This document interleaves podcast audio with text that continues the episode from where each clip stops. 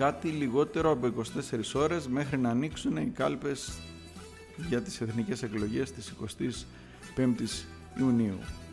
Ακούτε το podcast των Χανιώτικων Νέων, την ενότητα Τεραπολίτικα. Στο μικρόφωνο είναι ο Παρασκευάς Περάκης και τελευταίος μας καλεσμένος για αυτή την εκλογική αναμέτρηση, ο υποψήφιος βουλευτής Χανίων με το ΚΚΕ, ο κύριος Αλέκος Μαρινάκης.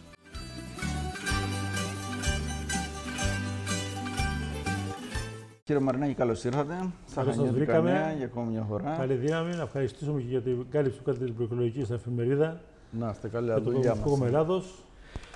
Και πραγματικά πώς πρέπει να λειτουργεί ο τύπος, ε, παράδειγμα. Να είστε καλά.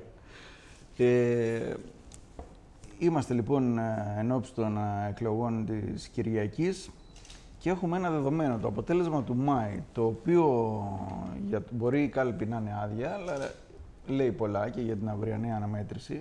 Το ΚΚΕ πέτυχε ένα εξαιρετικό αποτέλεσμα πανελλαδικά και ακόμα πιο καλό νομίζω τοπικά. Εξελέξατε βουλευτή, εσάς δηλαδή συγκεκριμένα για πρώτη φορά μετά τη μεταπολίτευση στα Χανιά. Κάτι που συγκίνησε πολύ κόσμο.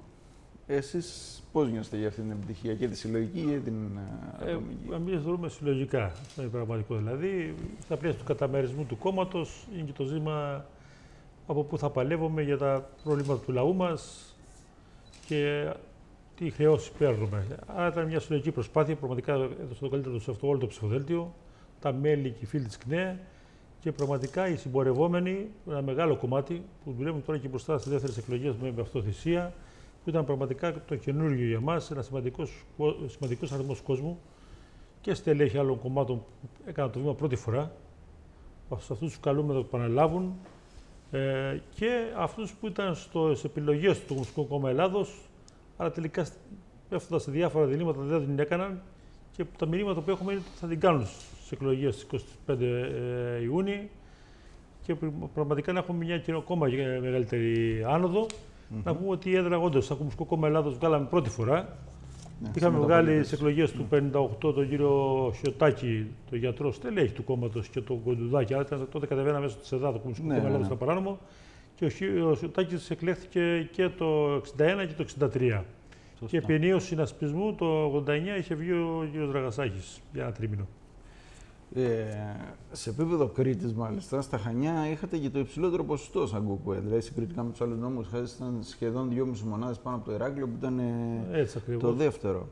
Και Αυτό... 2.500 ψήφους περισσότερους από τις εκλογές του 19. Ναι, σωστά. Ε, ε, κάτι, κάτι είδαν οι Χανιώτες στο ψηφοδέλτιο του Κουκουέ. Εσείς πού την αποδείτε αυτή την επιτυχία, Γιατί είναι μια σημαντική διαφορά σε επίπεδο Κρήτης, τα Χανιά να είναι πιο πάνω. Πιστεύω ότι αυτή παραδοσιακά το Κομμουνιστικό Κόμμα Ελλάδα είχε το ψηφιακό ποσοστό στην Κρήτη. Αυτό είναι δεδομένο. Αλλά νομίζω ότι ήταν και η ίδια η δράση που είχαμε το προηγούμενο διάστημα όλα τα προηγούμενα χρόνια. Δεν λείψαμε νομίζω από κανένα μικρό ή μεγάλο πρόβλημα του νομού μας, στους αγώνες των εργαζομένων, των αγροτών, των μικροπαγγελματιών, στα ζητήματα της παιδείας, της υγείας, τα σοβαρά ζητήματα που υπάρχουν στο νομό μας, τις υποδομές, να διατηρήσουμε την πολιτιστική κληρονομιά, όπως ήταν ο Λόφος Καστέλη, όπως ήταν το περιβάλλον, αναφέρω το, τα φαλάσσαρνα, το ρηχείο του γύψου στο Στόμιο, στο Λαφωνήσι, τα ζητήματα με το φαράγγι της Καντάνου και το Αποπηγάδι. Στα τοπόλια. Στα τοπόλια η παράκαψη, το, το, πραγματικά το γεφύρι της Σάρτας, ότι οι καταστροφές έχουν γίνει εκεί με την καθυστέρηση του έργου που έχει υπάρξει, τα νερά των Αρμένων, στα ζητήματα άλλων υποδομών, όπως ήταν η παράκαψη του το, το Καστελιού, με τα προβλήματα που δημιουργούνται στην πόλη του Καστελιού, ε, με, να, πραγματικά να πέφτει όλος ο όγκος των οχημάτων, ειδικά το καλοκαίρι, μέσα στην πόλη, με τη σύνδεση του αεροδρομίου και του λιμανιού με τον βόρειο άξονα, την διαφορετική λογική που έχουμε για τον βόρειο δικό άξονα Κρήτης και γενικά των έργων υποδομής, τα ζητήματα των αποκαταστάσεων του 19 mm-hmm. από τις πλημμύρες, τις καταστροφές, ένα σημαντικό θέμα που εξακολουθεί να υπάρχει. Γιατί λέμε για έργα, αλλά ουσιαστικά δουλεύουμε έργα, δεν λέμε για νέα έργα που θα δώσουν άλλη όθηση στο νομό μας. Ναι. Άρα για να αποκατασταθούν και να φτάσει στο νομό μας το επίπεδο που βρισκόταν το 19. Και εδώ μιλάμε ότι η εθνική, ο ΒΟΚ, ο σημερινός, δουλεύεται τώρα με φανάρια σε κάποια σημεία, ακόμα δυστυχώς. Οι μονοδρομήσεις, ε, το επαρχιακό δίκτυο αντίστοιχα, το δημοτικό και εκεί που ακόμα πιο τραγικά τα πράγματα είναι στο αγροτικό οδικό δίκτυο, οι διευθετήσεις ρεμάτων και ποταμών, τα μεγάλα ζητήματα της αξιοποίησης του δάτυλου του, του, πλούτου του νομού μας. Είναι γνωστό ότι ο νομός είναι ένας από τους πιο πλουσίους νομούς σε νερό και που δυστυχώς δεν αξιοποιείται προς όφελος mm. των αγροτών. Και είναι και όλα αυτά τα θέματα που λέτε, μάλιστα είναι και θέματα που τουλάχιστον όσο θυμάμαι εγώ συζητούνται για πάρα πολλές προεκλογικές περιόδους. Βεβαίως, έχουν ξεγερθεί δεκαετίες πριν, 4-5 δεκαετίες πριν και κάθε, κάθε κυβέρνηση προεκλογικά δεσμευόταν ότι θα προχωρήσουν αυτά τα έργα. Για κάποια υπάρχουν μελέτες δεκαετίες. Παράκαψη των Χανίων, ναι. ο, γιος ε, Αγίας Μαρίνας που λέμε. Ναι, ναι. Δεν αναφέρεται κανείς αυτήν. Δυστυχώς. Ναι, ναι, ναι, σωστά. Τα ξεμπλόκαρε, βλέπουμε την, την κατάσταση, στο, ειδικά το καλοκαίρι στην πόλη των Χανίων. Θα ξεμπλόκαρε έναν κόσμο να μην έμπαινε στο κέντρο. Δυστυχώς τέτοια ζητήματα, ζητήματα που έχουν να κάνουν την ιστορική μνήμη. Ναι, Όπως είναι το ιστορικό αρχείο και την κατάσταση πραγματικά που βρίσκεται τραγική. Εν αντιθέσει με άλλες περιοχές της χώρας μας, για τη μάχη της Κρήτης, το μνημείο, τώρα και 30 χρόνια είναι πραγματικά είναι ντροπή για τον τόπο μας. Το Τζεδίν που έχετε Το Τζεδίν, η διεκδίκησή του, ένα κομμάτι της ιστορίας μας πολύ σημαντική και φοβόμαστε. Μάθαμε πρόσφατα ότι, η ΕΤΑΔ ζητάει λεφτά, χρήματα για να το αποδώσει. Mm-hmm. Προσπάθεια που γίνεται για να αποδοθεί στην τοπική κοινωνία, να αξιοποιηθεί με. Αν είναι Πάντως δυνατόν. Και, και, να το κάνουμε, δηλαδή, το έτσι δεν θα το κάνουμε πολύ κατάστημα ή σούπερ μάρκετ να αποδίδει κέρδη. Αυτό πάντως που βγαίνει και από αυτά που λέτε τώρα, που επισημαίνετε, τα θέματα που έχετε αναδείξει, είναι μια κοινή διαπίστωση στα Χανιά τα τελευταία χρόνια, ανεξαρτήτως νομίζω κομματικών προτιμήσεων του καθενός, ότι δεν είχε μεν το κουκουέ βουλευτή στα Χανιά, αλλά το φορτίο της αντιπολίτευσης το είχε σηκώσει η Λαϊκή Σπήρωση, η παράταξη δηλαδή που στηρίζει το ΚΟΕ και στο περιφερειακό και στο κατά τόπους Δημοτικά Συμβούλιο, για, σε επίπεδο Χανίων μιλάμε πάντα, ε, που δεν είχαμε και, και επί Νέας Δημοκρατίας αλλά και επί κυβέρνησης ΣΥΡΙΖΑ, είχατε αναλάβει αυτό το, το φορτίο. Και για τοπικά ζητήματα εδώ, στα περιφερειακά συμβούλια και στο Περιφερειακό Συμβούλιο, πιστεύω προσπαθήσαμε να φέρουμε τα οξυμένα προβλήματα και στο Περιφερειακό Συμβούλιο, να μπούμε και μπροστά έξω στο δρόμο. Δηλαδή για να τα παλέψουμε, να μην πέρασουν μια σειρά επικίνδυνες όπως ήταν η τσιμεντοποίηση των φαλασσάρνων ή με το λαφωνίσι προσπάθειες που γίνονται, εξαγορά του λαφωνισιού το τελευταίο διάστημα, το τελευταίο χρόνο. Ναι. Να μην περάσουν τέτοια σχέδια, όπως και μια σειρά άλλα ζητήματα προσπαθήσουμε να απειληθούν και να δοθούν λύσεις αλλά και στα ζητήματα νεολαίας, όπως έχουμε να κάνουμε με το σχολιά, τα πολυτεχνείο, ε, του νοσοκομείου των Χανίων, είμαστε μπροστά. Αλλά ακόμα και στο Βουλή, πρώτα δεν είχαμε βουλευτή στα Χανιά. Οι ερωτήσεις που έκανε ο ναι, Μανώλη Τριχάκη, ναι. ε, που είναι βουλευτής Ηρακλείου για τον νομό Χανίων, ήταν πολύ περισσότερες από τις ερωτήσεις που είχαν κάνει οι Χανιώτες βουλευτές. Ναι, ναι, ναι. Δυστυχώς, ό,τι ζήτημα. Πιστεύουμε ότι μια ακόμα, ένας ακόμα βουλευτής στο επίπεδο νησιού θα δώσει άλλη όθηση mm. και για τα τοπικά ζητήματα, τα επιμέρους δηλαδή, αλλά και τα γενικότερα ζητήματα που αφορούν συνολικά τον ελληνικό λαό.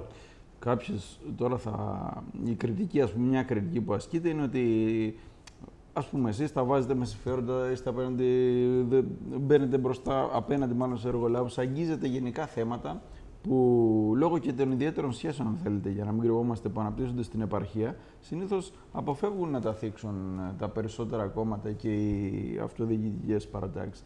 Και λένε κάποιοι ότι εντάξει, τώρα το Κουκουέ τα κάνει ας πούμε το ασφαλούς, επειδή δεν ε, ασκεί εξουσία ή ότι έχει άγνοια κινδύνου, ας πούμε. Εσείς τι, τι, απαντάτε, δηλαδή, ποιο είναι το κινητρό σας, ότι Δυστυχώς αυτό που λέτε υπάρχει, υπάρχει διασύνδεση και με δημοτικές αρχές δημοτικά ψηφοδέλτια ε, που είναι ένα κακό νομίζω για τον τόπο μας για μικροσυφέροντα ή για μεγαλοσυφέροντα, μεγαλοσυφέροντα είναι στις περισσότερες περιπτώσεις, ε, να προσπαθούμε να καταστρέψουμε τον τόπο μας. Εμείς δεν έχουμε υποχρέωση ότι χρωστάμε σε κανένα από αυτούς. Πραγματικά και η λογική μας είναι κόντρα σε αυτά τα συμφέροντα. Παλεύουμε πραγματικά α, ο πλούτος που παράγεται καταρχήν να πηγαίνεις σε αυτόν που παράγει. Κατά γνώμη μας είναι ο εργαζόμενος, είναι ο αγρότης, είναι ο μικροεπαγγελματίας, κοντά στις ελληνικότερε πολιτικές, αλλά και ακόμα σε ζητήματα που έχουν να κάνουν. Γιατί όταν άλλοι κλείνουν από το πρωί μέχρι το βράδυ τη, τη λέξη κερδοφορία, η κερδοφορία, αν θέλουμε να έχουμε κερδοφορία, δεν υπολογίζει τίποτα. Ούτε περιβάλλον, ούτε να μην έχουμε εργατικά ατυχήματα, ούτε να αναπτυχθεί πραγματικά ο τόπος και να μην έχουν καταστροφή όπως είναι εδώ το παράδειγμα η γη υψηλής παραγωγικότητας να καταστρέφεται, να μην υπάρχει ένας σχεδιασμός. Εμείς έχουμε λογικά μια λογική για κεντρικό σχεδιασμό. Και βλέπουμε τώρα βιομηχανίες να είναι στο πιο παραγωγικό κομμάτι του νομού μας. Αυτό δείχνει μια πραγματικά η αναρχία που είναι από την ίδια τη φύση τους ίδιου του συστήματος, του καπιταλισμού που λέμε εμείς. Από τη φύση έτσι δρά, καταστρέφει οι παραγωγικές δυνάμεις, πα, πα, πα, καταστρέφει, πώ το λένε, πράγματα που είναι για τις επόμενες γενιές. Δηλαδή, αν δεν έχεις ε, γη ψηλή παραγωγικότητας, δεν μπορείς τα επόμενα χρόνια να, να λύσεις το διατροφικό πρόβλημα του λαού σου. Εμείς μια χώρα που είναι πλούσια, ένας τόπος ευλογημένος. Και σε περίοδο που ζούμε. Παράγει από κάστανα μέχρι μπανάνες. Δυστυχώς βλέπουμε ότι ο αγρότης δεν μπορεί να επιβιώσει. Και σε περίοδο που είδαμε μάλιστα επισητιστική κρίση και λόγω πανδημίας και λόγω συγκυριών, άρα σαφώς. γίνεται επίκαιρο το αίτημα. Είμαστε εξαρτημένοι χώρα διατροφικά, είναι δυνατόν. Μια χώρα όπως είναι η Ελλάδα και ιδιαίτερα το νησί μας και ο νομό μας. Σωστά.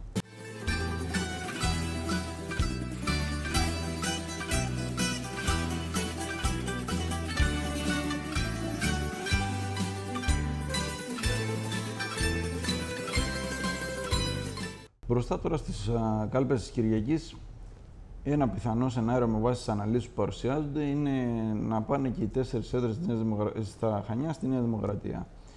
Το οποίο το έχουμε ζήσει και επί ΣΥΡΙΖΑ, δηλαδή να, το 4 Το εκλογικό σύστημα. Ε, Στις αναλύσεις όμως που γίνονται, υπάρχει και ένα σενάριο που είναι, ε, αν δεν κάνω λάθος, το δεύτερο πιο πιθανό παρουσιάζεται, η μία από τις έδρες να πάει στο ΚΚΕ.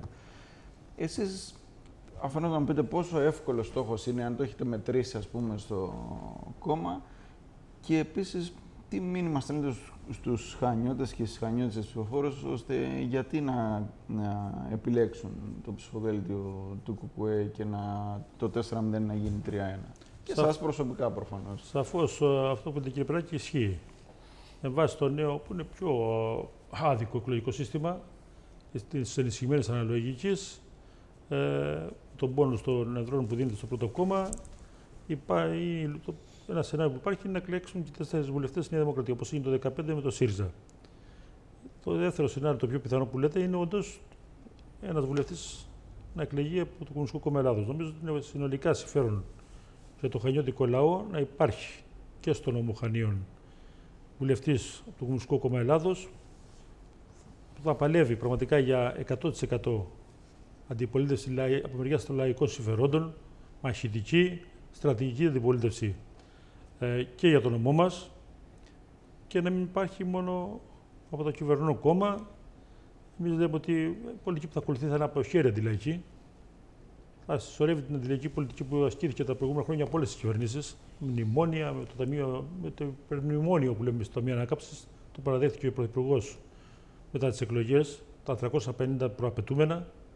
Και βλέπουμε τώρα δηλώσεις ουσιαστικά ανθρώπων που καθορίζουν πολιτικές, όπως είναι της Προέδρου της Ευρωπαϊκής Κεντρικής Τράπεζας ε, και του που, Στουρνάρα, μάλλον, Προέδρου ναι, τη Τράπεζα Ελλάδος, τη Λαγκάρτ, που λένε ότι αυτά που λέγονται προεκλογικά δεν πρόκειται να υλοποιηθούν. Ούτε αυξήσεις μισθών, πάγωμα τριετιών και μάλιστα χωρίς να, υπάρχουν, να έχουν αναδρομική ισχύ πάγωμα δαπανών και μείωση δαπανών για παιδεία, υγεία, κοινωνική πρόνοια, να φύγουν μια σειρά σημαντική τομή της οικονομίας που είναι καθοριστική, όπως είναι οι μεταφορές, ε, η ενέργεια, το νερό να ιδιωτικοποιηθούν. Άρα πρέπει να υπάρχει και ισχυρή δημιουργία στο νομό μας και στα αυτά που λέγαμε προηγουμένως, στα ζητήματα των υποδομών, των, ε, του περιβάλλοντος να αντιπαλεύει αυτή την πολιτική και εμείς πιστεύουμε ότι ε, όταν και έχουμε τέτοια παραδείγματα με μαζική συμμετοχή του λαού μας και στον νομό. κάποια πράγματα που πήγαν να περάσουν δεν προειδοποιήθηκαν. Είχαμε νίκες δηλαδή. Πρέπει να είμαστε σε ετοιμότητα, γιατί μπορεί να υπάρχουν και δεύτερα σχέδια. Να πω για το Λόφο Καστέλη, τα κτίρια του Πολυτεχνείου, να πω για τα Φαλάστρανα, που πιστεύω ότι είναι μια σημαντική, παρότι πέρασε το Περιφερειακό Συμβούλιο με συγκεκριμένους ψήφους πλειοψηφίας και το, το δυνάμει της αντιπολίτευσης, της αξιωματικής αντιπολίτευσης, ε, η λαϊκή κινητοποίηση τα εμπόδισε. Εμείς πιστεύουμε ότι η εκλογή του κομμουνιστή βουλευτή και η ενίσχυση του ΚΚΕ συνολικότερα και πανελλαδικά θα μπει εμπόδιο στις αντιλαϊκέ πολιτικές και θα δημιουργήσει προποθέσει να έχουμε νίκες. Να σας πω ότι προέρχεται η συλλογική σύμβαση στη ζώνη του περάματος. Μετά τις εκλογές Ήταν σημαντικό, με σημαντικές αυξήσεις, με μέτρα ασφαλείας να μην έχουμε νεκρούς. Ήταν σημαντικό ζήτημα για μας και η ενίσχυση του ΛΑΙ και τα μηνύματα είναι καλά. Ναι. Ε, πέρα λοιπόν από το, από το ενδιαφέρον για τις εθνικές εκλογές ε, και με δεδομένη ότι και στα κινήματα που είπατε τώρα, στις συλλογικές μάλλον α, αντιστάσεις που προέβαλε ο Χανιώτικος λαός σε συγκεκριμένα θέματα, αλλά και στην κάλπη του Μάη, ο κόσμος ανταποκρίθηκε σε ένα κάλεσμα που είχε απευθύνει και ο κύριος Κουτσούμπας μέσα από τα Χανιώτικα Νέα. Είχε πει Ελάτε να συναντηθούμε για πρώτη φορά στις κάλπες. Ανταποκρίθηκε και πολλοί, μάλιστα, κόσμος στα Χανιά σε αυτό το πράγμα. Άνθρωποι που πρώτη φορά ψήφισαν ε. κουκουέ. Αυτό τώρα, πέρα από το, το ενδιαφέρον, όπως είπαμε, για τις εθνικές εκλογές, προφανώς είναι και ένα κεφάλαιο ε, για τις ε, εκλογές που θα ακολουθήσουν, τις αυτοδιοικητικές. Είναι σε δύο-τρεις μήνες. Ε, εκεί θα υπάρξει αντίστοιχη διάθεση και κάλεσμα, ειδικά σε μεγάλους δήμους όπως τον Χανίων, για ευρύτερες ε, ε, ε, συνεργασίες. Σαφώς. Ε, είναι νομίζω ξεκάθαρο.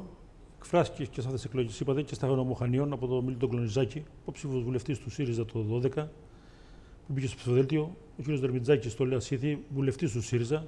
Στην Αθήνα η Κούνεβα ευρωβουλευτής, σε μια ο Τσακρίνης πρόεδρος του ΣΕΡΤ, μια σειρά δηλαδή και από άλλους πολιτικούς χώρους.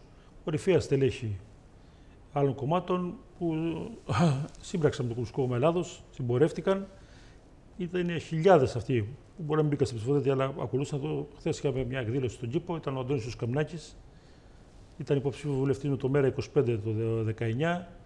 Σχεδόν αδιαφοροποιήθηκε αμέσως μετά τις εκλογές. Είχε κάνει δήλωση στήριξης και χθες την επανάλαβε. Και μια σειρά ακόμα κόσμος που στείλαμε και ένα κείμενο ακαδημαϊκή, ακαδημαϊκή mm. που συμπορεύονται με το Κομμουνιστικό Κόμμα και χιλιάδες ψηφοφόροι. Δεν σημαίνει ότι είναι μέλη του κόμματος ή ο του κόμματος όλοι αυτοί. Είναι άνθρωποι που μπορεί να μην συμφωνούν σε όλα, αλλά που βλέπουν ότι δεν υπάρχει σήμερα άλλη δρόμος πραγματικά για μια λαϊκή αντιπολίτευση, να αντιπαλεύει την κυρίαρχη πολιτική που ακολουθείτε, που την εκφράστηκε με διάφορα κόμματα ή συμπράξεις κομμάτων τα τελευταία 15 χρόνια ε, και που πιστεύουμε ότι θα μεγαλώσει αυτό το κύμα. Ήδη έχουμε τέτοια μηνύματα από κόσμο που δεν μας είχε ψηφίσει το, το Μάιο ε, και αυτό βέβαια θα δυναμώσει που γίνονται και για τις τοπικές εκλογές και για την περιφέρεια και για τους Δήμους ε, με συμπόρευση ανθρώπων που πραγματικά μπορούν να κάνουν τη διαφορά και να έχουν πραγματικά και εκεί, γιατί είναι κρίσιμες και οι τοπικές εκλογές. Ε, θα έχουμε χρόνο βέβαια να κουβεντιάσουμε και το επόμενο διάστημα. Σίγουρα, ναι. Αλλά να έχουν πραγματικά μια συμπόρευση που θα εκφράσει μια άλλη δυναμική, που θα αλλάξουν πράγματα. Υπάρχουν και εμπειρία. Να σας πω το Δήμο Υπάρχει Πάτρας Πάτρας. Βέβαια. Ναι. Ε, γνωστό το Κομμουνιστικό Κόμμα Ελλάδος εκεί το ποσοστό του είναι 9% και όμως ναι, ναι. Πελετή στο σχήμα που στηρίζει το Κομμουνιστικός Κόμμα Ελλάδος παίρνει 70%. Έχει εντυπωσιακή αποδοχή. Φοβερή αποδοχή και νομίζω και παράδειγμα για πολύ κόσμο πανελλαδικά. Ναι. Και έχει αλλάξει και την Πάτρα. Σαφώς. Κάμια εννοείται και είναι παράδειγμα, όντως. Ωραία. Κύριε Μανάκη, σας ευχαριστώ πάρα πολύ. Καλή Εγώ να σας ευχαριστώ κύριε Περάκη και να ευχαριστήσω για και το Κομμουνιστικό Κόμμα του Ελλάδος, πραγματικά την εφημερίδα σας ε, και το ηλεκτρονικά και τον έντυπο, ε, έντυπο την εφημερίδα για πραγματικά την αντικειμενική κάλυψη που κάναμε προεκλογικά και όλο το προηγούμενο διάστημα. Έγινε. Ευχαριστώ πάρα πολύ. Ευχαριστώ και εγώ, κύριε Περάκη.